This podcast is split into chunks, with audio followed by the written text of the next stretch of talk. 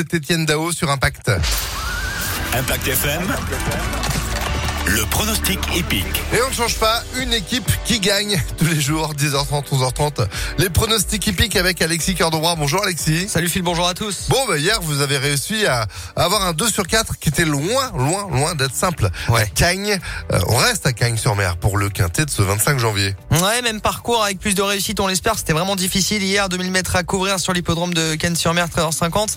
16 galopeurs euh, sur le sable, dont ce qu'on appelle dans le jargon un penalty fil. L'élève rouget, Glaer le 12 peut taper fort, lui qui s'est imposé avec une facilité ridicule à peau dernièrement, peut confirmer avec Christian Demoureau en selle. Opposons-lui Las Kotchenko, amateur du sable et de la Côte d'Azur. Viendra ensuite euh, le 2, euh, Thunder Speed, l'entraînement Ferland très en forme, cheval associé à Maxime Guyon.